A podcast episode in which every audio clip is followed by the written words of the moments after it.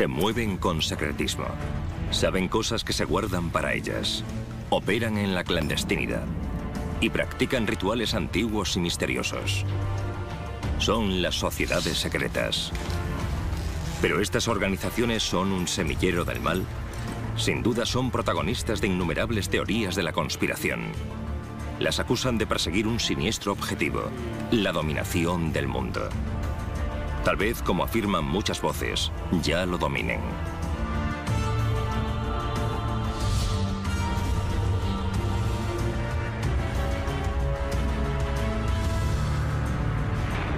Una y otra vez, el ser humano presiente conspiraciones por doquier. Pero cuáles de sus sospechas tienen fundamento y cuáles se basan en la mera ficción y han sido creadas por autores de éxito como Dan Brown. Las hermandades secretas existen desde hace miles de años.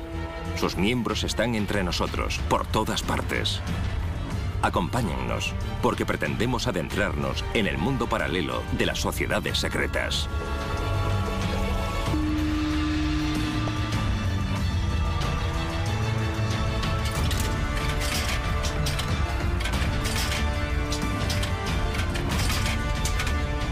Sociedades secretas.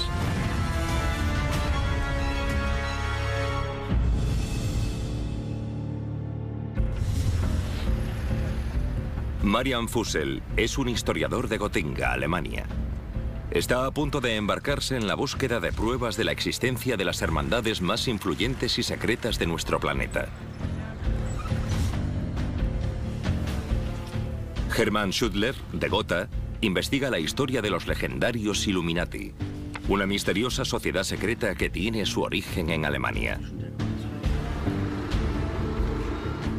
Andreas Jensen, de Heidelberg, quiere averiguar si los cultos misteriosos de la antigüedad siguen teniendo influencia hoy en día.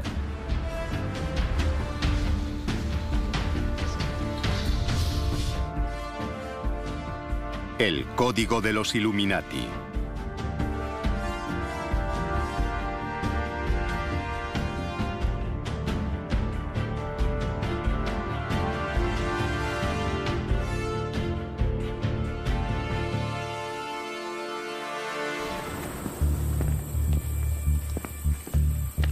Una noche de abril en la costa este de los Estados Unidos, la vida de un joven va a cambiar radicalmente.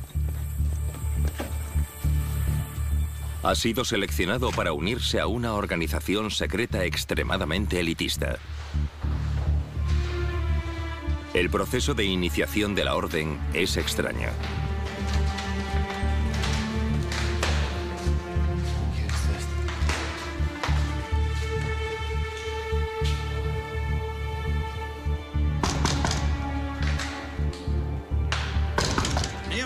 Ritual se repite cada abril.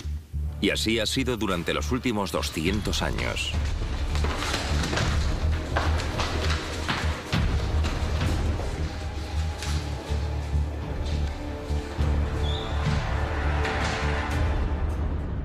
Esta sociedad secreta tiene su base en Yale, la prestigiosa universidad estadounidense de la elitista zona de New Haven, Connecticut.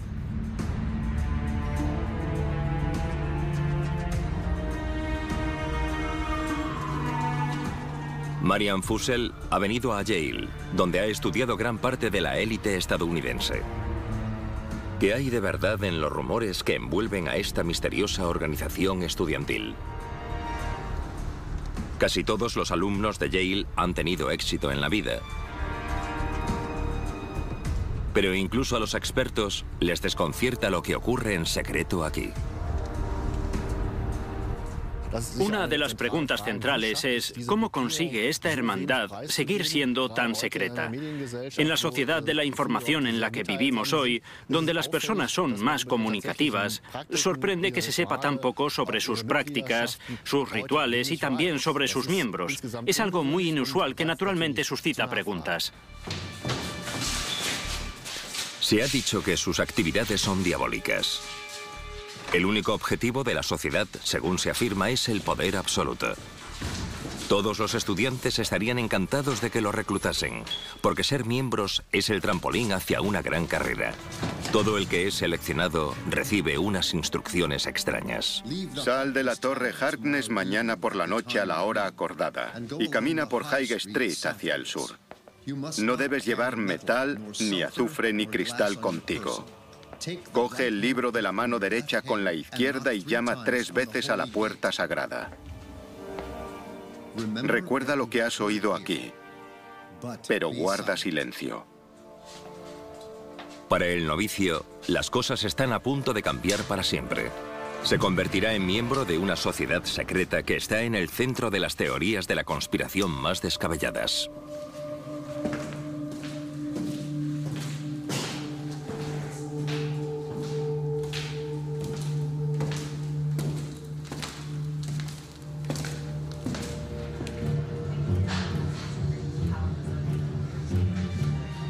Marian Fussell conoce muchos de sus mitos y leyendas. Y ahora, Alexandra Robbins está a punto de revelarle algo más. Ella también ha estudiado en Yale. Tras licenciarse, llevó a cabo una investigación detallada de la hermandad y publicó un libro sobre ella. Robbins tardó años en averiguar algo sobre Skulls and Bones, calaveras y huesos. Su investigación despertaba recelos. Hablé con más de 150 miembros de Calaveras y Huesos y más de la mitad me gritaron, me insultaron o me colgaron el teléfono porque ellos no hablan y no deben hacerlo sobre lo que pasa dentro de la hermandad. Recibí amenazas de miembros de la sociedad que a la vez me incomodaron y me intrigaron. ¿Por qué se mostraban tan protectores con esta organización? La Hermandad de la Muerte, como es conocida, se aísla completamente del mundo exterior. Pese a todo, aún es posible obtener información. Los archivos de la Universidad de Yale contienen documentos de los primeros años de calaveras y huesos. Esta sociedad secreta tiene 180 años. Eso es seguro. Y se rumorea que ha conseguido alzarse a puestos clave de la estructura de poder de los Estados Unidos y que ha colocado a sus miembros en los partidos y en el gobierno, en la industria y en el servicio secreto. Hasta 1970, la lista de sus miembros estaba abierta al escrutinio público. Pero a partir de entonces se ha mantenido en secreto.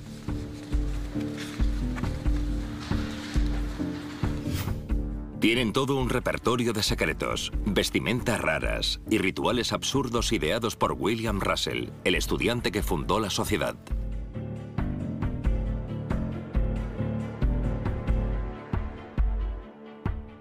Russell procedía de una familia acomodada.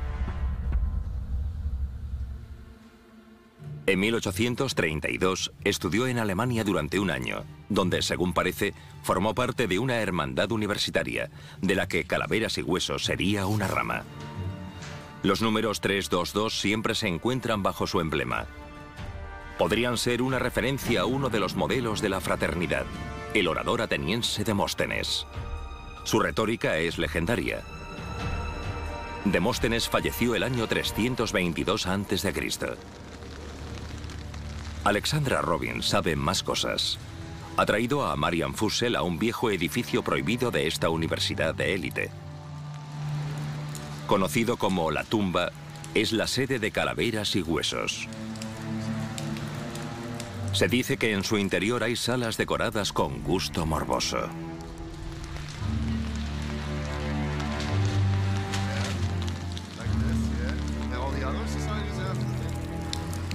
El interior de la tumba está revestido con esqueletos y calaveras. Es casi una obsesión con la muerte. Y la razón por la que lo hacen es por una frase que figura en la tumba. Momento mori. Recuerda que morirás. Les gusta fingir que están por encima del resto del mundo. Calaveras y Huesos cultivó esta autopercepción desde el principio. Sus miembros han alcanzado las más altas cotas de poder, como George Walker Bush, por ejemplo.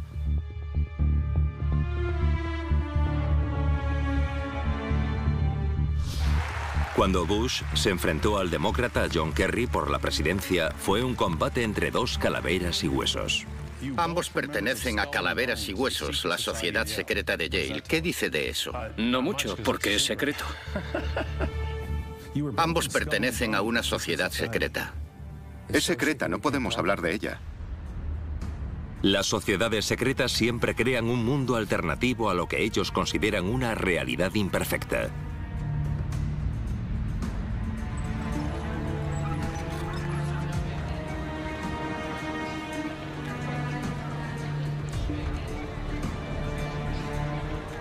Buscan el contacto con el poder y se esfuerzan por ejercerlo. Marian Fussell ha viajado al corazón de los Estados Unidos, la superpotencia mundial. Para los teóricos de la conspiración, Washington DC está plagado de sociedades secretas. Y no son solo los miembros de Calaveras y Huesos los que han llegado hasta lo más alto del gobierno de la nación. Allí, al parecer, Calaveras y Huesos compite con otras sociedades secretas. Fueron los masones quienes pusieron la primera piedra del Capitolio. Y presuntamente otra hermandad se habría infiltrado en la administración para dominar en secreto el mundo. Los teóricos de la conspiración afirman que el nuevo orden mundial fue inmortalizado incluso en el gran sello de los Estados Unidos.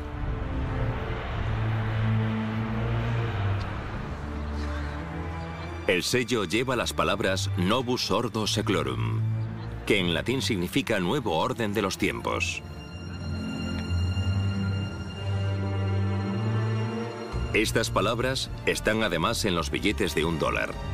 Entonces, ¿es esta sociedad secreta tan poderosa que puede imprimir los símbolos de su dominación en los billetes más importantes del planeta?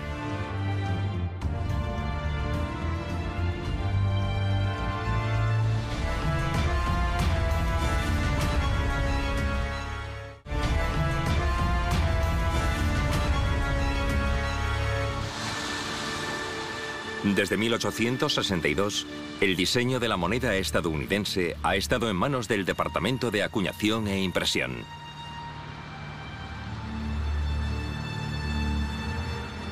Y en todos los años transcurridos, la imagen del billete de un dólar apenas ha cambiado. Solo se actualizan regularmente los elementos de seguridad. Los Estados Unidos imprimen 35 millones de billetes al día, 5 millones de los cuales son del legendario billete de un dólar. ¿De verdad una sociedad secreta maneja los hilos de la fábrica de moneda, como dicen los teóricos de la conspiración? Marian Fussell ha quedado con un colega, el profesor Robert Hieronymus, experto en simbolismo de los Estados Unidos. El profesor Hieronymus ha hecho un estudio minucioso del billete de un dólar, que se distingue de todos los demás billetes del mundo. Está repleto de signos y símbolos extraños. Si se fija bien, en esta zona de aquí se pueden ver una serie de líneas. Es como tener algo mágico en tus manos. El ojo de la providencia, el símbolo del poder absoluto.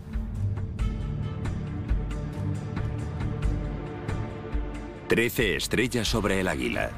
Trece escalones, que presuntamente corresponderían a la jerarquía de la orden secreta. Y por último, pero no menos importante, un animal en pequeño, un búho, símbolo de la sabiduría. ¿Todo pura y simple coincidencia?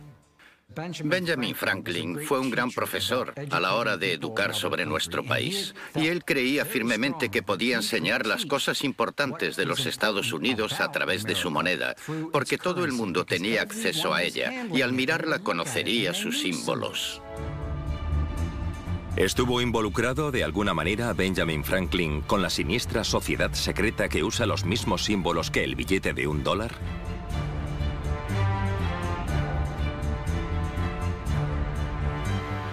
Marian Fussell quiere saber más. ¿Existe realmente una conspiración? ¿O es solo producto de la imaginación de quienes sospechan que hay un secreto detrás de prácticamente todo?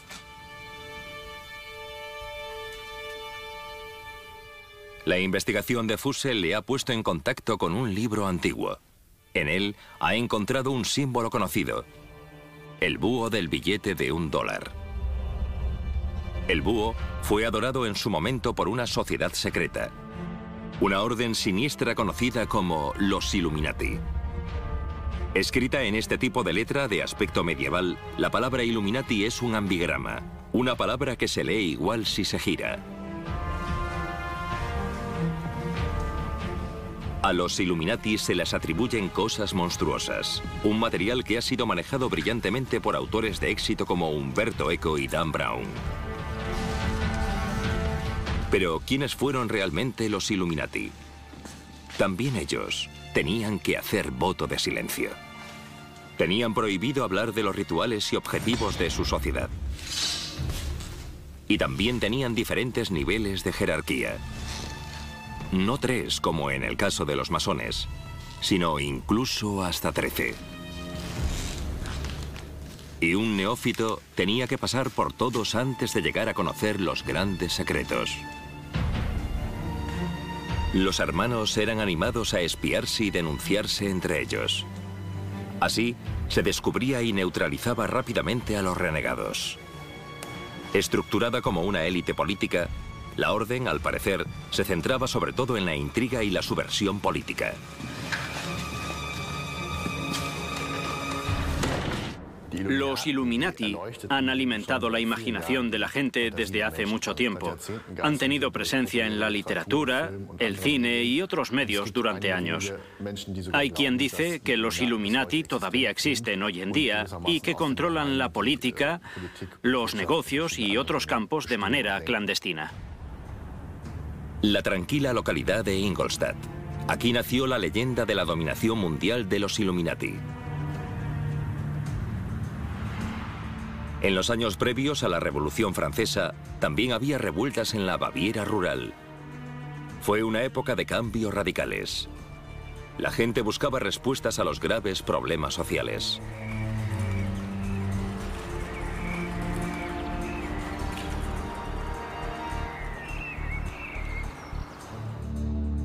En Ingolstadt, Adam Weishaupt enseñaba Derecho Eclesiástico y Filosofía Práctica. Era el único profesor seglar. Sus compañeros eran todos sacerdotes. Frustrado con los dogmas de fe y el inmovilismo espiritual, Weishaupt quería introducir cambios. Pero ¿cómo? El pueblo tenía la cabeza llena de las ideas de la Ilustración, pero había también incertidumbre sobre cómo ponerlas en práctica. En apenas unos años, una masa furiosa derramaría sangre e incluso ejecutaría a Luis XVI. Adam Weishaupt aplaudió las primeras señales de cambio en Francia, pero rechazó la violencia. Lo que él tenía en mente era algo diferente. Weishaupt quería minar al Estado desde dentro, y se propuso conseguirlo con la ayuda de una sociedad secreta. Las primeras personas a las que convenció con sus ideas del Estado perfecto fueron sus alumnos. Su visión era la de un Estado que siguiese el modelo de Atenas, basado en la razón, en un concepto que se alineaba con los ideales de la Ilustración. En los tiempos convulsos que precedieron a la Revolución Francesa, las sociedades secretas también florecieron en Alemania, y los recién fundados Illuminati aprovecharían al máximo la situación. Crearon innumerables logias y atrajeron a centenares de nuevos miembros, especialmente académicos. Entre ellos Johann Wolfgang von Goethe, el escritor más famoso de su época.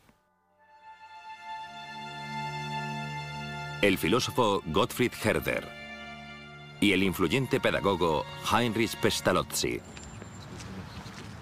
Los Illuminati Conocían el riesgo que suponía enfrentarse a las autoridades absolutistas, pero compartían el rechazo apasionado de Weishaupt al trono y al altar. Weishaupt estaba convencido de sus ideas, pero sobre todo estaba convencido de sí mismo. Obstinado, tenía fama de narcisista y dominante. Y con su hermandad no pretendía ni más ni menos que cambiar el mundo. El objetivo es elevar el Estado al nivel más alto de pureza y perfección. La figura suprema de los Illuminati exigía lealtad absoluta a sus miembros. Gracias a sus archivos, sabemos que en aquella época operaban en la clandestinidad. Se conservan en el Palacio Friedenstein, en Gotha, y ofrecen una valiosa perspectiva de la vida dentro de la orden.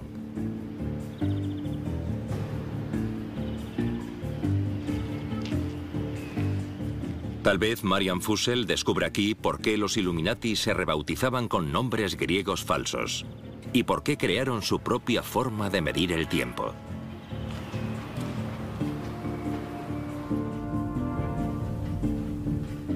El historiador Hermann Schuttler ha descifrado y estudiado documentos codificados de los Illuminati. Adam Weishaupt, un personaje dominante, tenía debilidad por los antiguos atenienses y sus ideas valoraba sus principios democráticos. Por eso eligió el búho ateniense como símbolo de su orden. Representaba la sabiduría.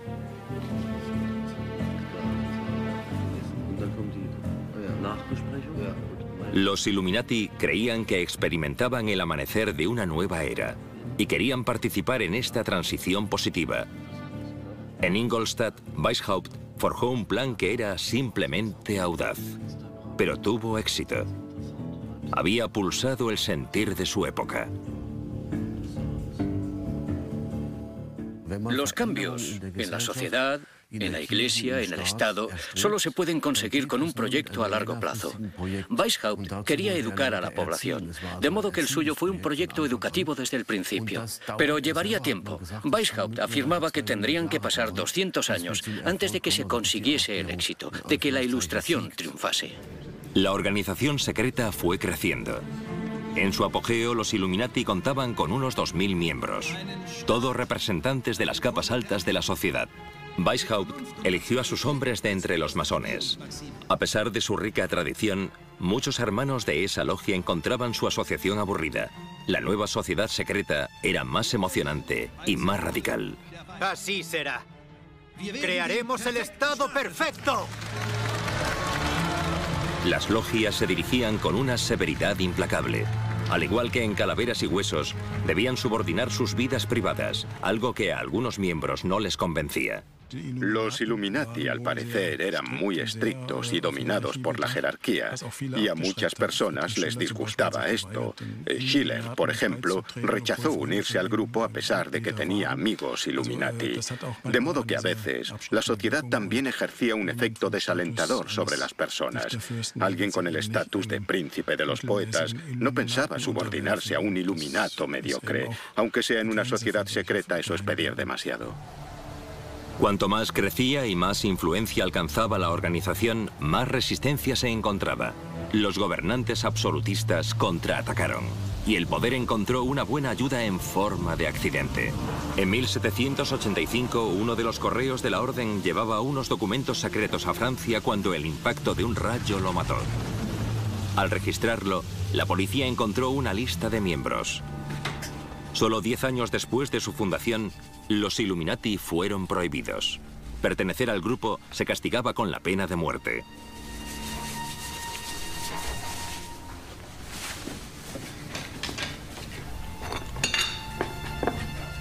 Temiendo por su vida, Adam Weishaupt huyó de Ingolstadt hacia Gotha disfrazado de artesano. Pero, ¿fue este el fin de los Illuminati? Si así fuese, ¿por qué la gente sigue alimentando su recuerdo? Tal vez porque antes de huir, Weishaupt consiguió asestar otro golpe maestro. Estableció contacto con figuras importantes de los Estados Unidos.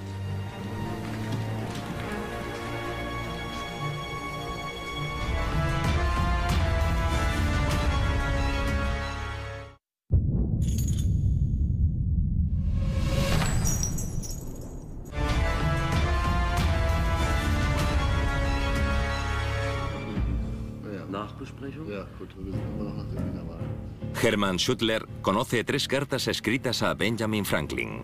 En ellas, los Illuminati solicitaban permiso para establecer una colonia en Elysium, el nombre en clave de los Estados Unidos. Pero en los viejos documentos de los Illuminati no consta la reacción a la solicitud. Esas cartas han despertado una gran especulación una y otra vez.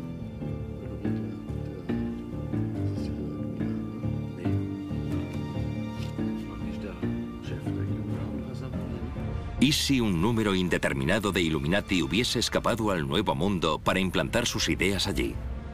¿No habría sido posible entonces que hubiesen influido en la política de los Estados Unidos?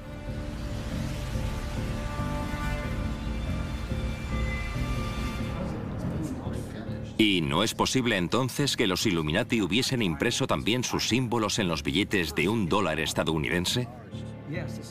Ninguna teoría parece demasiado abstrusa. Marian Fussell ha examinado de nuevo el billete de un dólar en el que se representa al búho, el animal sagrado de los atenienses y el símbolo que identifica a los Illuminati. Fíjate bien, ahí está. Amplíalo. Ahí está. Impreso en números romanos aparece el año 1776, el año de la fundación oficial de los Illuminati. El ojo de la providencia sobre la pirámide es un símbolo que supuestamente también usaba la sociedad secreta. Novus Ordo Seclorum significa nuevo orden de los tiempos. Resume claramente el objetivo de los Illuminati. ¿Y por qué el número 13 aparece por todas partes? La sociedad secreta tenía 13 niveles jerárquicos. Yo no creo que las sociedades secretas tengan poder ni interés en gobernar ningún país de este planeta. En cambio, sí que tenemos poderes empresariales que mueven miles de millones de dólares en sus estructuras empresariales. La postura adoptada por las autoridades no deja lugar a la ambigüedad. Las teorías de la conspiración son tonterías. Los símbolos, dicen, tienen una explicación histórica inofensiva y nada que ver con los Illuminati.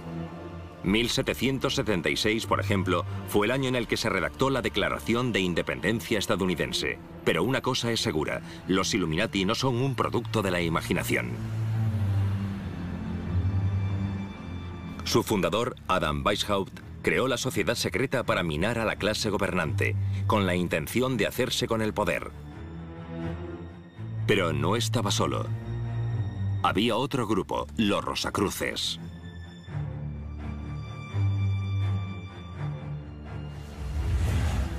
En aquel entonces, también ellos operaban en la clandestinidad, pero al parecer sus reuniones eran muy diferentes de las de los Illuminati.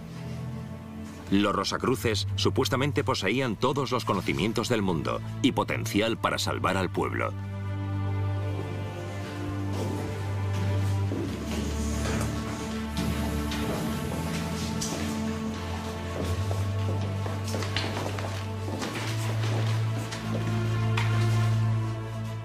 Hermanos,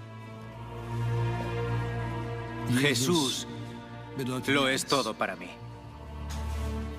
La libertad de los evangelios.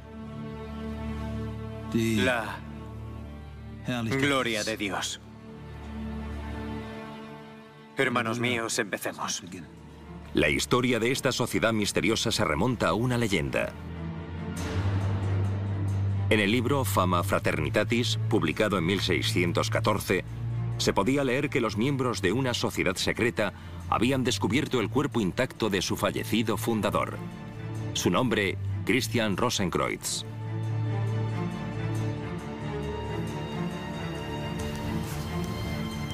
Según la leyenda, antes de fallecer, Rosenkreutz llegó a conocer los secretos de misterios antiguos.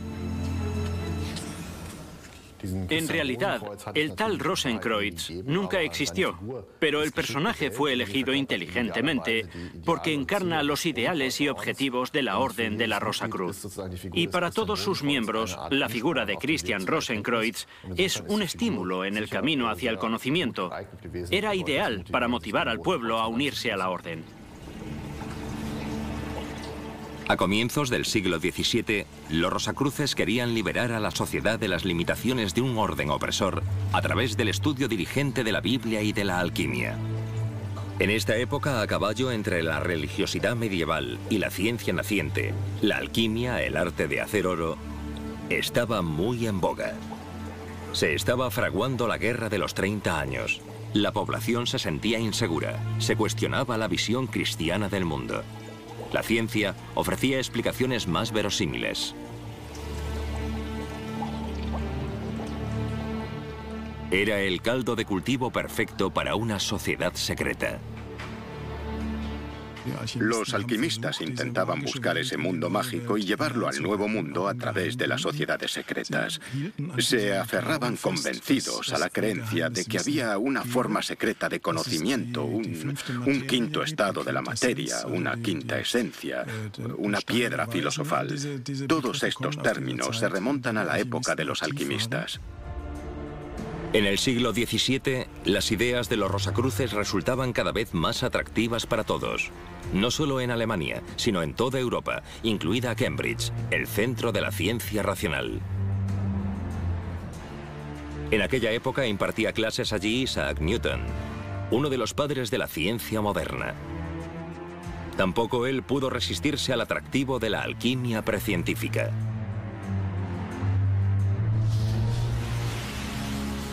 El estudio de Newton en el Trinity College fue testigo de esta doble vida.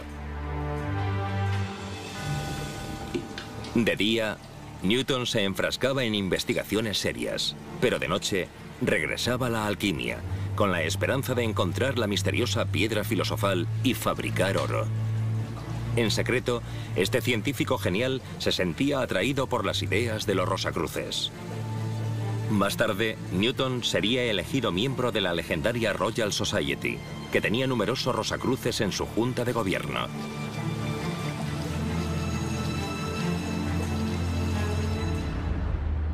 Meca del rigor científico, hoy la Royal Society tiene su sede en el centro de Londres.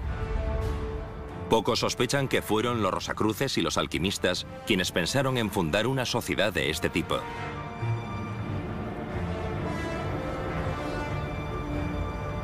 El historiador Marian Fussell busca información sobre la historia de los Rosacruces y le han prometido la colaboración de la Royal Society. En un archivo del sótano, con medidas de seguridad especiales, se guarda un tesoro histórico, los manuscritos originales de Isaac Newton.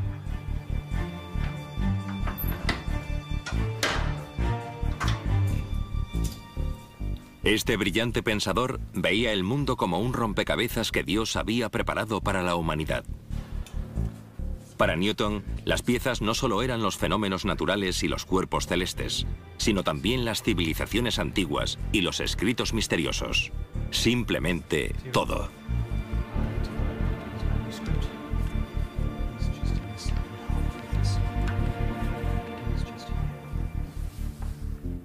De Newton sabemos que fue un gran científico británico por su trabajo sobre la gravedad y sobre las leyes del movimiento.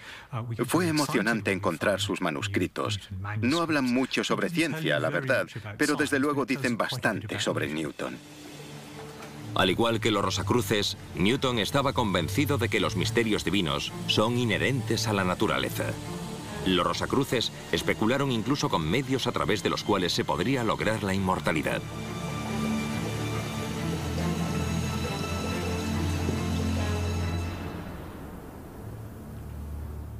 En Londres, Marian Fussell ha obtenido permiso para ver lo que escribía Newton en el Trinity College tras noches de experimentos. Es el principal trabajo alquimista de este legendario científico.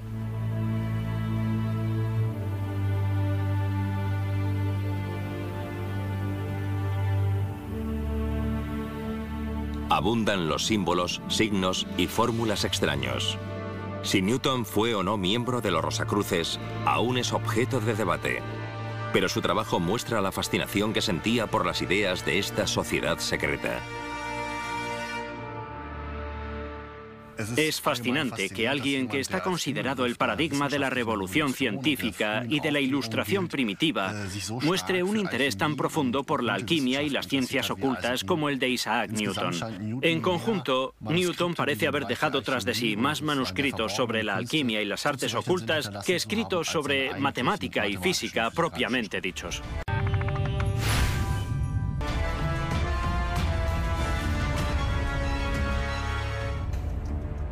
Hoy, los Rosacruces siguen teniendo su sede en Viena.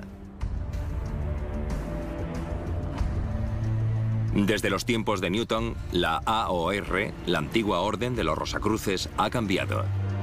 Hoy se presenta bajo una nueva perspectiva.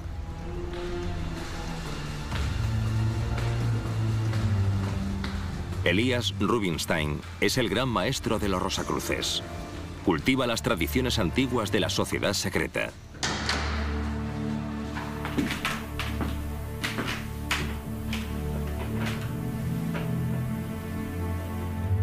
Aquí en el templo llevan a cabo sus rituales, pero ¿a qué se dedican exactamente? La batalla entre iglesia, ciencia y esoterismo concluyó hace tiempo. Entonces, ¿por qué o por quién luchan los Rosacruces actuales? Los objetivos de los Rosacruces son muy sencillos. Trabajamos por la libertad de la humanidad. Por lo tanto, la doctrina de los Rosacruces está pensada para todos, no solo para las élites, sino que los asuntos básicos por los que trabajamos son por el bien de la humanidad. Al final de un largo camino llega a alcanzarse el conocimiento secreto de la humanidad. Y hubo un tiempo en el que los poderosos también se sintieron atraídos por él. En el palacio de Schönbrunn dicen que el emperador José II se reunía con el círculo más íntimo de los Rosacruces para meditar.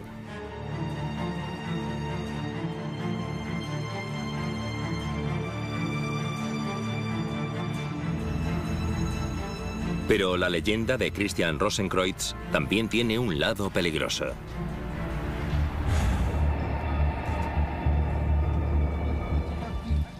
Las sectas esotéricas han abusado de las ideas de los Rosacruces una y otra vez. En los años 90, miembros de la Orden del Templo Solar se suicidaron colectivamente en Canadá y Suiza. Murieron más de 70 personas. La declaración de un suicida rezaba, volveremos, porque la Rosacruz es inmortal. Marian Fussell sabe que los seguidores de la secta estaban convencidos de que la muerte solo era la transición hacia un mundo mejor. La opinión pública no sospechaba qué pasaba en el interior de la secta que se había aislado del mundo.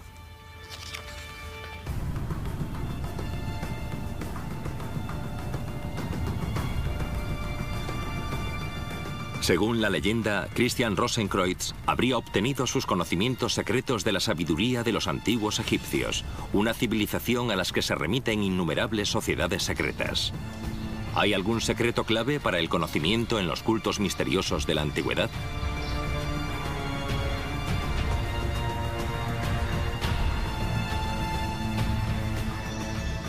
En Egipto, hace más de 2000 años, surgió un culto, cuyo rastro aún es visible hoy, incluso en Alemania.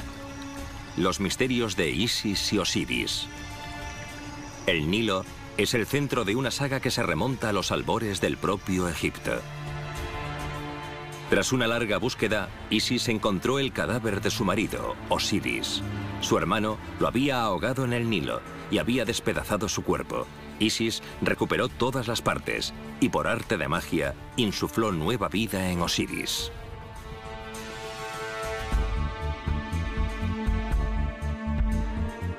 Isis era una especie de supermujer y supermadre. Y precisamente ese es el secreto del éxito de su culto. Desde Egipto se extendió por todo el Imperio Romano, llegando incluso hasta Germania. La misteriosa importación llegada de Egipto causó furor entre los normalmente prosaicos romanos.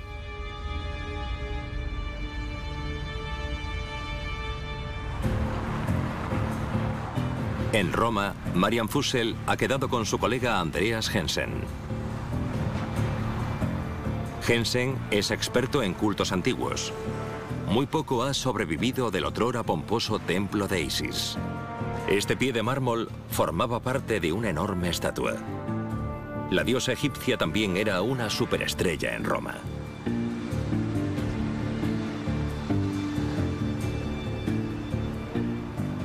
El culto a Isis cumplía una función muy importante. Respondía a la pregunta de qué ocurre con el alma tras la muerte y de cuál es la mejor forma de prepararla para la vida eterna.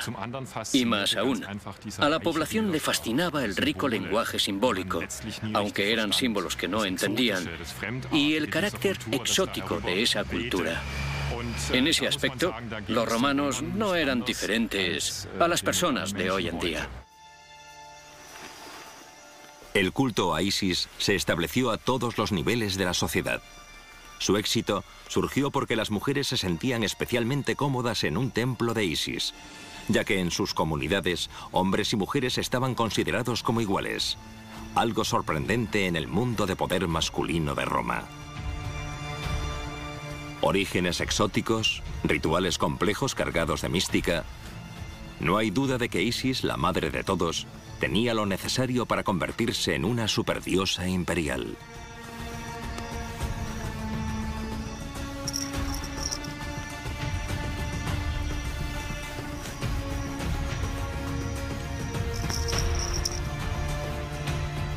La población encontró consuelo en este culto misterioso. Buscaban la salvación a una lúgubre existencia. La esperanza de una vida dichosa tras la muerte jugó un papel importante. Al unirse a una sociedad secreta, una persona experimentaba una especie de renacimiento, se convertía en una persona nueva, asumía nuevas características, pertenecía a un círculo totalmente nuevo, su vieja vida quedaba atrás.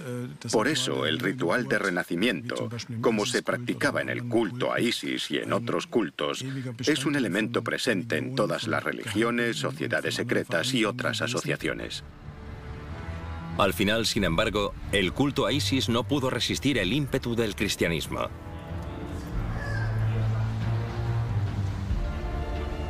En el 354 de nuestra era se prohibieron todos los cultos paganos en el Imperio Romano.